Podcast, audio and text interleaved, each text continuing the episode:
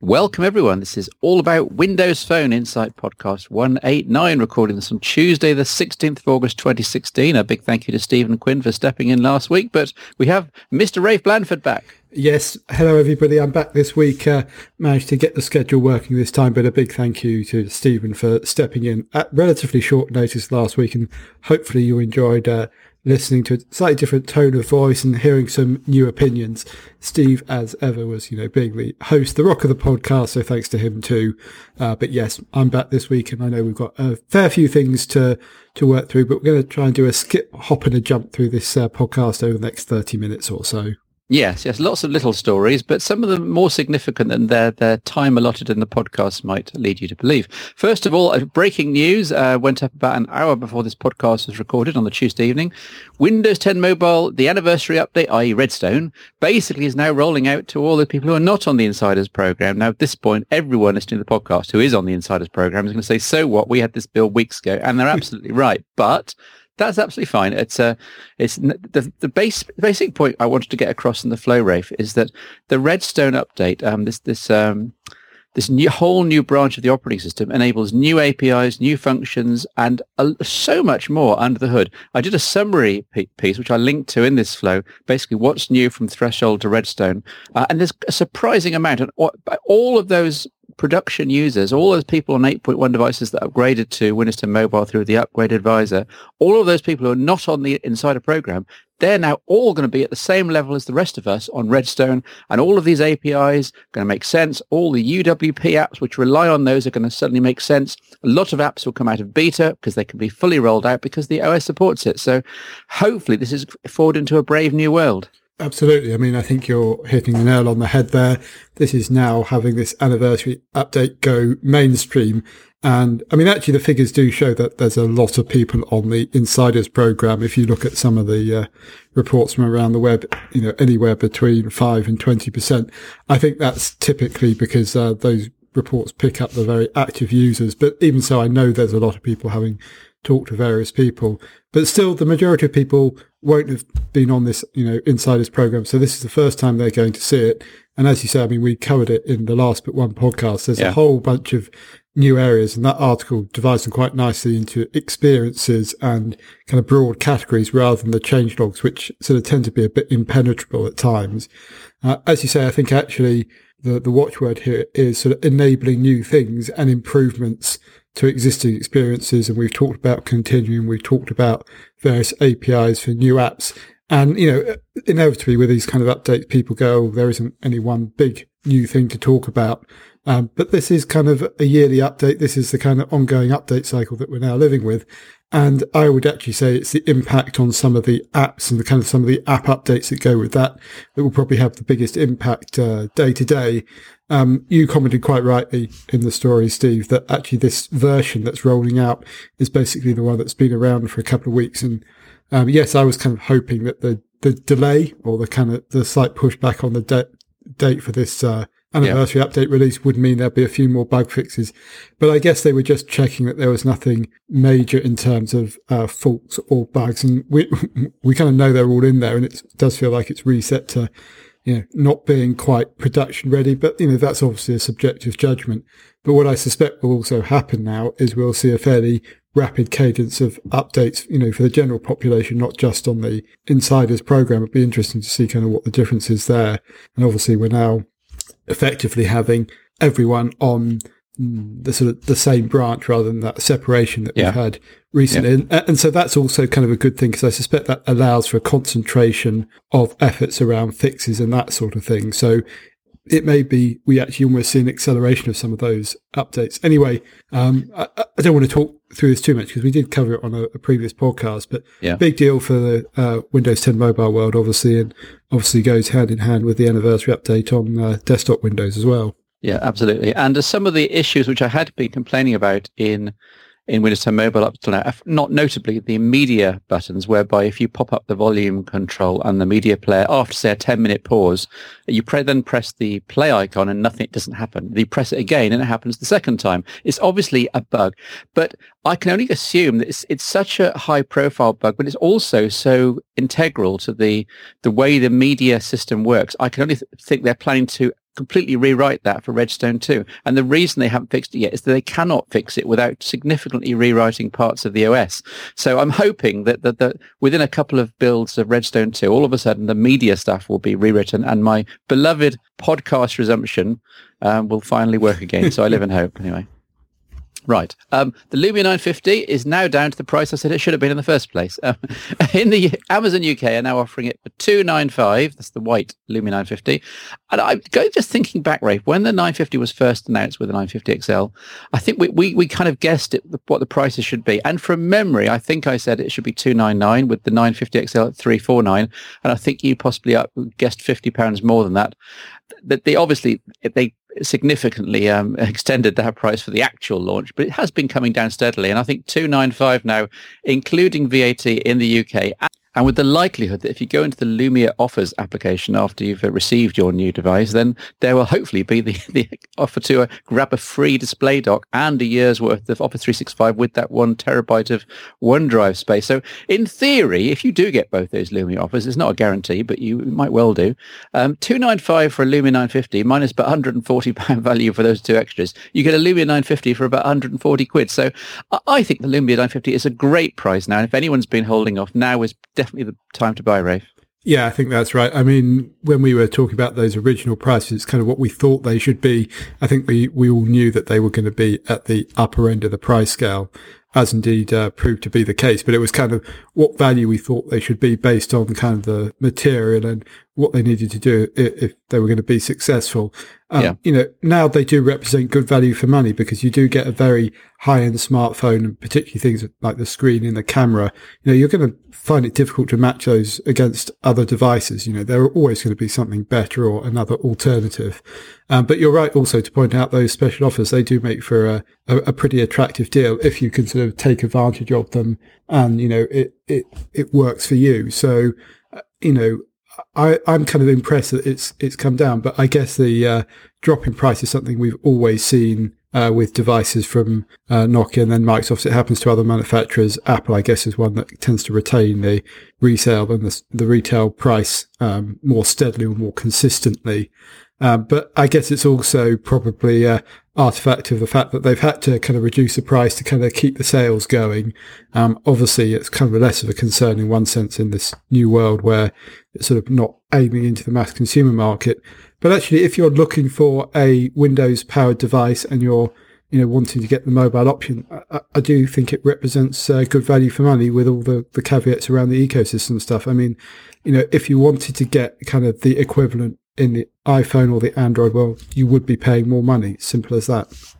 Yeah, you probably, it's not in the show notes, Rafe, but you probably saw my uh, somewhat tongue-in-cheek article pointing out the similarities uh, this morning between the Lumia 950 and the N95 on, back from Symbian, Nokia N95 from 2007. And there are a surprising number of similarities in terms of their aims and their positioning and the materials and the flexibility, and not least the fact that they both got the, the numbers nine five in the name. I was just I was just taken by it, and I hope people got a kick out of the article anyway. Uh, well, it's interesting. I mean, you say that partly in jest, but actually, I think it reflects in in many ways we haven't seen massive advancements in uh, kind of the basic what I call the things that you can do with a smartphone. Now, obviously, experience has come on a long way, and I don't think we could persuade anyone to go back to using an N95. Um, but in terms of the kind of, I mean, even down to the sort of the form factor, particularly if you start looking at the touch device, and obviously the N95 was a, a non-touch device, but things like being able to work on the move, entertainment on the move, um, and you know things like the GPS and the, the whole sensors and the hardware that was in there. Now you know there have been advances and things have got precise, and you know it's amazing. For example, how far cameras have gone on, but or screen technology and actually the battery technology is improved. You know you get kind of uh, I would say a higher quality of design. You know particularly these unibody designs and metal, but when it comes down to a lot of the fundamentals, uh, actually it's it's not like the early days of smartphones where actually you did see very rapid improvements and experiences being added all the time. And it's easy to hark back to stuff like I don't know the 7650 say with the first smartphone with a camera, although actually some of the uh, Microsoft uh, the, the SPV devices from HTC and others could also uh, kind of make a claim in that space. But you know, early on they didn't have that yeah. that that same level, and certainly things like the sensors, you know, didn't didn't come in in the early days, and even to an extent, you know, what you can do with the apps, and the integration. I say all of that, and then I look at the latest things that you can do with the apps on the phone, and you know, the kind of particularly things around extensions and the way you can now use a lot of app functionality, kind of that's tied into the platform or outside the platform. Um, and that's particularly true on Android and iOS, but you see it on uh, Windows 10 mobile as well with the kind of interactive notifications and push notifications in general, a great example. So, uh, you know, I, I, did think as I read that article, found myself nodding away. And yes, it's a bit tongue in cheek.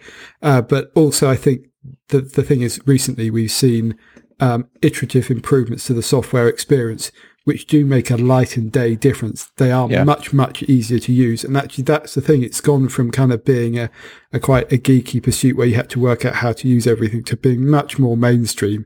And the consequences of that, of course, is the scale of the ecosystem is just so huge. And therefore we see many more things on it. And actually, to me, that's the big difference. You know, now that idea of having a smartphone app is something that almost every customer, a company that has kind of a customer facing service needs to think about and consider if they're going to access a certain segment of their customer base. And actually, increasingly, you know, you're getting companies that are entirely dependent on their customers having smartphones and accessing their service that way. But, you know, you think of the traditional companies, maybe the utility providers, they've all gone self-serve, you know, submit your electricity meter reading. You've got the mobile only companies, the Ubers and the uh, Deliveroos of the world and all those other on-demand services. But it's just, that's actually the difference. We're kind of all pervasive. And actually, at the same time, you recognize the roots of the technology were, were in place, you know, five, ten years ago.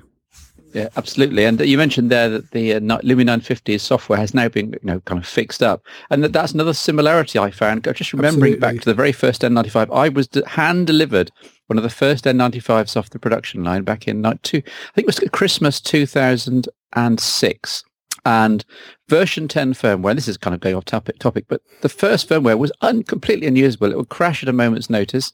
There was almost no RAM for applications. You'd run about one or two applications, then it would run out of RAM and things would close down and the whole phone would freeze. it took a good six to seven to eight months for that version 20 firmware to arrive, at which point it was really very usable. Um, and all of a sudden you had, uh, I think it was 30 megabytes of RAM free after booting rather than 20, something like that. I may have got those figures wrong, but this is back in the deep and distant past. But the point is that 950 has taken a similar length of time. We're now about nine months after first appearance, and now all of a sudden the software is pretty darn stable and very capable and doesn't keep crashing every day. So there, yet another similarity. Anyway, do go read the article. We'll put a link in the show notes, and if you haven't already seen it. Um, moving on swiftly, Skype there's been a bit of a hoo-ha in the press, Rafe, and I, I've been on a few of the sites and posted corrective comments to all the people make, uh, brewing up a storm in a teacup. Uh, Skype has, uh, or Microsoft Skype, I should say, has basically given a timescale for when they're going to stop supporting the old Windows Phone 8.1 Skype app. And they're now saying it will continue to work until sometime in early 2017 at which point they finish moving Skype to, to the cloud, i.e. using the Microsoft servers rather than being peer-to-peer. Um, and at that point, the, the old 8.1 app will, will stop working. And the sites around the world have got into a complete hoo-ha saying this is this is Microsoft can't even support its own instant messaging platform. What on earth is it doing? Um, but the, the reality, of course, is that Skype is now a, a, universal Windows platform app. It's fully available on desktop, tablet, and and Windows 10 mobile. It runs pretty smoothly. I still think it needs some optimization. I still think it could be faster, but it, it's it's fully working. And these these articles that completely lambasted Microsoft for, for not supporting Skype for these older phones, um, they completely ignored the fact that, that, that Skype is carrying on very merrily and much sleeker and more integrated and across more more form factors. Yeah, it's interesting because we talked about this one earlier, and I know I was kind of uh, perhaps a bit more upset about this this than you. Uh, but at that point, we didn't actually have any any timings or you know, when it was going to stop working, and so you know, being told that it's going to work into early 2017, that seems sort of reasonable-ish to me. And certainly, I mean, it's I, I speculated it might be, you know, as soon as the autumn, but that gives you a, a bit of lead time. I mean, it does still feel relatively early, given that um, that's basically going to be a year on from the kind of the launch of Windows 10 Mobile, and there were devices still being sold at that point which kind of weren't upgradable if you looked at the very old stock. But certainly, uh, I mean, two years, it, it kind of feels like that's not totally unreasonable. Um, and obviously, there's a good reason to do it, but we, we've commented on this before. There is a tendency sometimes to write the easy bashing story, um, and I don't think there's any way of sort of saying, oh, it's a good thing. It's obviously not, but it's kind of the storm in a teacup thing. Um, and, you know, where do you devote your resources? You know, is it better to keep on kind of supporting an old version. And in this case, I suspect the decision may be totally out of uh, Microsoft or the developer's hand. You know, if they wanted to support it, they would have to rewrite the Skype application for Windows Phone 8.1. Yeah. Why are you going to do that when you've got relatively limited resources? Concentrate on Windows 10 Mobile, where, yeah. you know, it can be a universal app.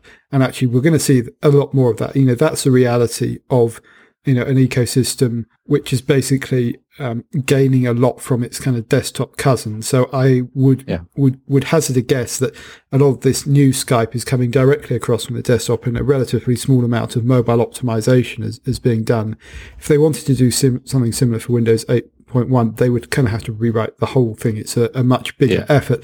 And it's actually one of the kind of unheralded benefits of Windows 10.1 in a way that you will continue to see good support for things on Windows 10.1, not just from Microsoft, but t- potentially also from third party developers who uh, are targeting desktop Windows, but go, actually, we'll also, we'll also manage to do Windows 10 mobile. I guess yeah. that happens the other way around yeah. as well. So, you know, like you say, I mean, I think, you know, it, it, it, it kind of frustrates me to see that kind of commentary because it misses some of the nuances. Yeah, yeah. If you actually look at the devices, certainly above the very bottom end of the market, um, that weren't upgradable to Windows 10 Mobile. We're, we're talking four, at, at, by the time we get to early 2017, they will be four years old. I think it's fair enough for s- internet-facing services on a four-year-old phone, on a four-year-old, effectively, platform, for things to start breaking. I, I, four years in the mobile world is an eternity. We all know how fast it moves. I still think that certainly anyone who's actively using Skype on an actively using Windows phone will will have some level of enthusiasm, enthusiasm that will have driven them to buy a newer model or a more capacious model, a more capable model, and therefore they will be already clicking that upgrade advisor on Windows 10 Mobile and on the Skype UWP. I, I think there'll be very, very few normobs on older budget handsets who'll think, hang on a minute, this isn't working, because they'll consult yeah. their tech friends, and the tech friends will either say, well, you should have bought something newer or more or capable or bought an iPhone. Yeah, I think that's right. You know, the, the criticism tends to come from the people who you know, have the Windows 10 mobile device and won't be affected by it. And the people who are on those older devices typically aren't going to be using all of the experiences, the full power of their phone. Um, yeah. That's not to say there won't be anyone affected. Clearly, there's always going to be a, a subset of users, um, and they have every right to feel frustrated. But as you say, you know, with those older devices, there is a sense of inevitability. And, you know, in the same way that you can be frustrated that you didn't get the Windows 10 mobile update uh, itself, and, you know, this happens on, on other platforms as well. You know, it can take very long time for the software updates to arrive if they arrive at all. Um, there, increasingly, you do see applications and particularly the new ones will be developed only for, say, the two most recent versions of the platform, which, you know, for Android and iOS typically mean, you know, the, the last two versions or it doesn't quite work. And so, you know, Microsoft have actually been quite upfront with communicating this and they, you know, that's, that's the way you, if you have to do it, that's the way you should do it. Um, if I'd been them, I would probably try to put this date out a bit earlier and they probably would have only had one, one round of this news cycle, but there you go. Yeah, yeah. Well, turning to a lighter subject, I did put up a link to uh, an advert, a, a, a, HP promo for their Elite X3, and I entitled it, "Now that's how to do a Windows 10 mobile flagship advert." And I don't know whether you had time to watch this, Rafe, but it's it's really well produced. It tells a really um, c- continuous and compelling story. And I just, I think if Microsoft had been serious about selling the Lumia 950 six months ago, they'd have done something similar. I can only think that Microsoft's advertising and marketing for the 950 and 950 XL was deliberately low key because they, they didn't really want to sell in huge numbers to normal users because they knew the software was still being worked on. I suspect that now Um, now we've got the Redstones out, anniversary updates out. I think that Microsoft will actually start ramping up some of their, their advertising for these models, contrary to what most of the tech press are saying. I know the models are now six, seven months old, but they don't feel it, to be honest. And now the prices, as we said earlier, are at a much more competitive level. They could put out a bit of a marketing campaign, uh, and I think they would. I think they do quite well. I wish they'd done an advert as good as this HP one, though.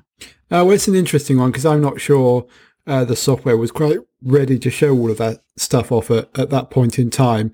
And I also think obviously HP benefits from um, arguably having a much narrower focus on who it's targeting with these apps, and therefore it's got a, a simpler story to tell. Like business, uh, yeah, exactly. It's you know targeted enterprise and business users, whereas Microsoft, you know, at the launch at least was was still trying to keep some consumers, and uh, in one sense, it was having to explain the whole of Windows 10 mobile. You know, HP, and uh, to be honest, it's a two and a half minute kind of mini uh, demo video as much as, as, advert. Most of the stuff that Microsoft was producing for the, the 950, at least that was making it onto kind of wide distribution, was the 30 second traditional TV spot. Uh, but yes, you know, credit to HP for actually coming up with a video that I think actually in a relatively short period of time explains uh, Continuum, the laptop dock, and actually what's quite a quite a complex thing to sort of get across, and it's not something people are necessarily going to be familiar with. Uh, but it does, I think, elicit that sense of kind of curiosity uh, and almost a little bit of wonder. You know, it, it works well, so I, I was impressed by it. Yeah. Now, Rafe, I'm jealous of you. You have got a Surface Pro 3, is That's that right? That's correct, yes. Yes, and these modern um, Microsoft uh, hardware, sort of hybrid laptops, whatever, two-in-ones, um, they are fully compatible with the what we've been talking about for a few months now, which is uh, this connection, this uh, continuum connection on built into Windows 10 Anniversary Update. So presumably you've got that on yours, and in theory, you could now go, um, go into settings and go and click on project this PC. And then there's a couple of options to tick on. And once you've basically said, yes, I want um, continuum enabled phones to connect to this PC and you set up the options appropriately. In theory, then on your Lumia 950 or whatever, you can just tap on connect and say, yes, connect to my Surface Pro 3. And then you're basically using your Surface Pro 3 or similar as a continuum display for your phone in exactly the same way as you would with a, you know, Miracast enabled TV TV screen or so. So we've been talking about this idea of uh, t- co-opting uh, PC displays, laptop displays, whatever around you. And it, Microsoft has actually put that code into place now, and it is in production PCs all around the world. Having said that, I had have done some testing. I've got three Windows 10 PCs here, ranging in age from about six years to four years to two years, and all of them are too old. They all come up with error messages and saying the hardware is not compatible, etc., etc. I've documented all the different error messages in the story, but I suspect, Rafe, that Microsoft have a grand gesture saying, yes, Windows 10, you can connect, you know, connect to it from your, your Lumias or your Windows 10 mobile devices. In actual fact, what they really mean is if it's Windows 10 and it's a device made in the last couple of years and it has a certain uh, wireless chipset, then you can do that. There do seem to be rather, rather too many caveats. And I wonder how many of these can be worked around in software. Indeed, yes. As you say, you know, there isn't uh, perhaps as much clarity as there should be about um, how it works. I suspect that's partly because there's just so many combinations of things out there. It's probably quite hard to come up with a definitive list. But as you say, uh, kind of basically the more modern your hardware is, the more likely it is that it will work. I have to admit, I haven't actually tried this with the Surface Pro 3, mainly because, of course, when I'm using the Surface Pro 3, um, because actually everything does tend to sync back and forth uh, pretty seamlessly, um, I'm quite happy to use that and and use desktop Windows, the grown up version on there. I suspect if I got into the habit of using it a bit more on Road Warrior type and actually wanting to use some of the stuff that is on my phone itself, maybe I'll be a, a little bit more interested. But I, I, will go and give this a go this week, and I will uh, sort of report back on the experience. Um, mean, we've commented several times that Continuum, I think, and its utility depends very much on what you're trying to do, uh, and you know your style of working, and indeed what you're doing um, it makes sense kind of if it's your only device or only personal device you have with you. So actually going into maybe someone else's office and being able to use kind of a host monitor rather than have to fiddle about with cables, it can all be done uh, wirelessly. I think using it with your own PCs kind of makes less sense. I know. uh, if, if, you like. And it's the same with, you know, uh, actually using it on your own TV, you're probably going, okay, fine. Using it in a hotel TV or when you're, you know, presenting to someone and you want to project up onto a big screen, that makes a lot of sense to me. Um, so it's probably just Rafe's trying to insert desperately an excuse for what he hasn't actually tried it on the Surface Pro apart from not having had uh, much time to have it, you know, give, give it a play. And actually, I think I probably also need to get round to actually saying yes to the anniversary update, which of course I will be doing. Um, and actually, it's something I can hopefully get sorted this weekend. And once you've done that, I can roll into your office and take over your, your absolutely, monitor. Absolutely, And you, you won't mind at all because it'll give you an excuse to go off for a walk. That, that's great. Anytime, Steve. I did a, feature. People were asking basically for older devices that have been updated. Um, first of all, from 8.1 to threshold, threshold branch, then to Redstone. Um, certainly the older phones, which have been quote hacked. I say hacked, and it's not that difficult. I see my the story and the comment in the previous couple of podcasts. But but basically, I was looking at the speed at which uh, Windows 10 Mobile runs um, compared to 8.1 and comparing the two Windows 10 mobile builds as well. So basically 8.1, Threshold and Redstone on exactly the same hardware. And it was quite surprising. I expected that the Threshold and Redstone, the speed of the experience, the speed of starting applications, etc., would be pretty similar. And i.e. that everything would be processor bound and RAM bound and so forth. But in actual fact, Redstone was significantly slower than Threshold. So we have Windows 8.1, I would say is about twice as fast as a finger in the air estimate as Windows 10 Mobile on the same hardware.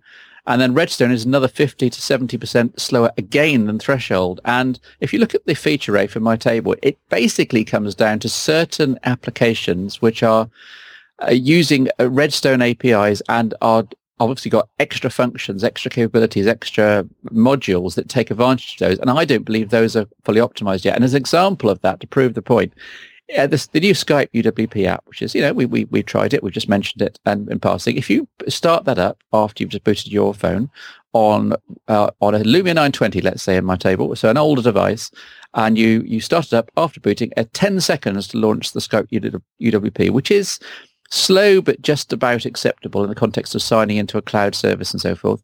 It was only five seconds under 8.1, by the way, under the old 8.1 app. But the same Skype UWP under Redstone, um, i.e. the build 14393, the anniversary update, 17 plus seconds. I timed, I did several runs, 17 seconds each time.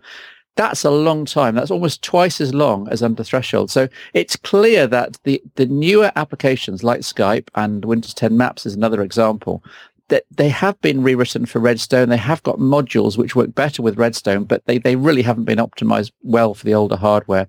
Um, I guess we could say that it, everything's going to be as tweaked, optimized to, to, within an inch of its life. And certainly on the newer hardware, I don't think there will be that kind of difference. I guess the next thing I should test is uh, one of the more recent devices, so one of the the X30 or X40 devices between um, these two builds of Windows 10 Mobile. But certainly there, there are clear issues. And anyone who's been struggling on, for example, playing around with an old Lumia 920 and 925 or indeed a 1020 and has, you know, hacked it up to Redstone and said, wow, I've got all the latest applications, the latest code, the latest operating system. Well, you have, but it's going to be two, two and a half to three times lower than it was under 8.1, which is quite a speed penalty. So it's just interesting stuff. I love fiddling around with sp- speed and benchmarks and tables, even if it annoys your readers sometimes. I don't think it annoys readers. I mean, I think in this case it's particularly informative because it helps explain why some of those decisions were made about what phones got what updates. Yeah. But also what was interesting to my mind, you know, ostensibly the Lumia 920 and Lumia 1020 are very similar in specification. We actually know that the 1020 has kind of some special hardware in it to support the camera. And actually that's, uh, you know, in, in one sense, it's the least optimized. And so the 920, which is kind of nearer to being a, a, standard hardware family, or it is a standard hardware family, actually performs kind of a little bit better. But then, of course, it, it depends on some of the things that you end up uh, uh, looking at. And so, actually, if you look at the total time, I mean, that's kind of the giveaway, as you say, the the 1020 as it was intended. And I suspect the 920 as it was intended, you know, comes in at around that kind of uh, what 66 uh, seconds. As soon as you put uh, you know, uh, next version on 112, almost double for the 920 and even more yeah. for the 1020. And like you said, that's, I think, an experience. You know, whether you can call it performance, because actually that's the pure performance numbers, but it's that experience of having to wait for things. And, you know, a lot of them move up from being, you know, four or five seconds to being eight or nine seconds, a very noticeable pause. And that's what kind of destroys the experience. I mean, actually, I think even um, the 920 at times you, you, look at it now compared to a modern smartphone and you sort of go it can be it can be a little bit bit slow on the most recent, uh, particularly with Windows 10 Mobile. And then you switch back to 8.1 and you go, yeah, that, that just works better. And it's that intangible feeling. So, um, as you actually rightly noted, there are a whole bunch of caveats in this because some of the apps have changed very radically. And I think that's the thing we sometimes yeah. miss. You know, you do the same things with them. Um, but I guess Maps is a good example. Um, Outlook and the, so, or Mail is a, is a good example actually, although you may be doing the same things, reading your email and getting directions from them, their capabilities have increased substantially. And of course, that requires new code, all of which has to sort of get in there somehow. And so it's a thing we always tend to forget about. And you're only reminded when you pick up an older device and suddenly you find, oh yeah, it is less capable. And earlier in the podcast, we were talking about how similar things are.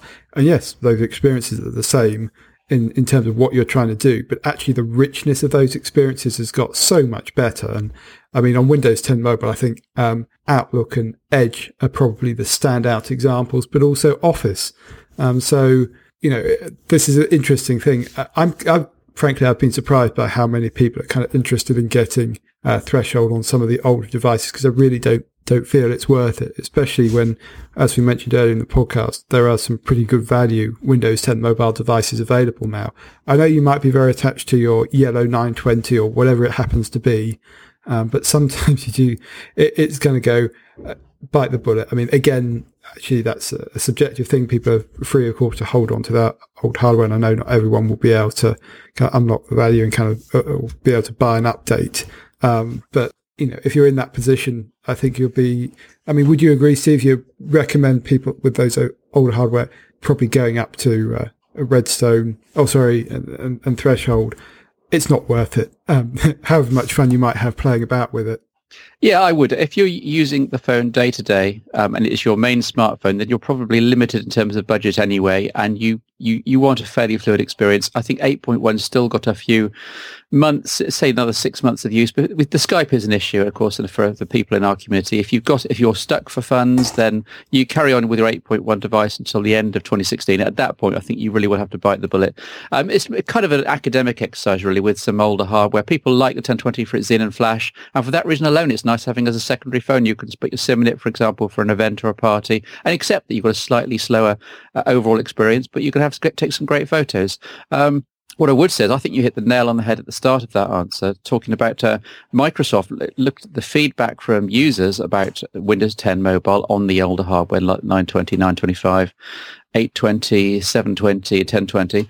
And the over the overall message they were getting back was it's a bit too slow. And they kind of they, they latched onto that, but more than that, at the back of Microsoft's mind, they knew the roadmap. They knew that every single device, every, in capital letters, device that was going to have Windows 10 Mobile would also be taken to Windows 10 Mobile Redstone. They knew down, they could see from their code constructs, they knew that the devices which they did allow to go up, say say they allowed a 920 to go up to Windows 10 mobile threshold, they'd then have had, had to think, okay, well, that's we've then got to take it to, onto Redstone. And they knew full well that taking such a device on an S4 processor to Redstone would almost double the delays again. They knew that it wasn't just a question of it's a bit slow. It was going to be dog slow by the time they got to Redstone, and they were going to have to take it that one step further. So they deliberately said, "Look, we're not going to take you on step one because there, we there's no way we can take you on step two. We know how slow that's going to be." And I think that's the reason, the real reason why these older devices weren't officially sanctioned. Yeah, I think that's that's spot on. You can tell I'm in ranting mood, can't you? I can, yes. I've had a, had a bit of a day. Anyway, there we are. Um, I think we'll call a halt to it there, Rafe. It's the summer, and I think we'll stick to just over the half hour mark and leave plenty of stuff for next week, hopefully. And I'm sure there'll be things happening, even though it's the kind of the, the quiet time in the tech world. But it's been a pleasure talking to you, and I'll I'll sign off for now. Absolutely. And I would echo the same back. Um, I'm sure we'll have more to talk about next time. Of course, if you've got any questions, send them in and we will try to get round to answering them a little bit more speedily than we have uh, in the past. But yeah, thank you, Steve. And thanks everyone for listening and tune in next time.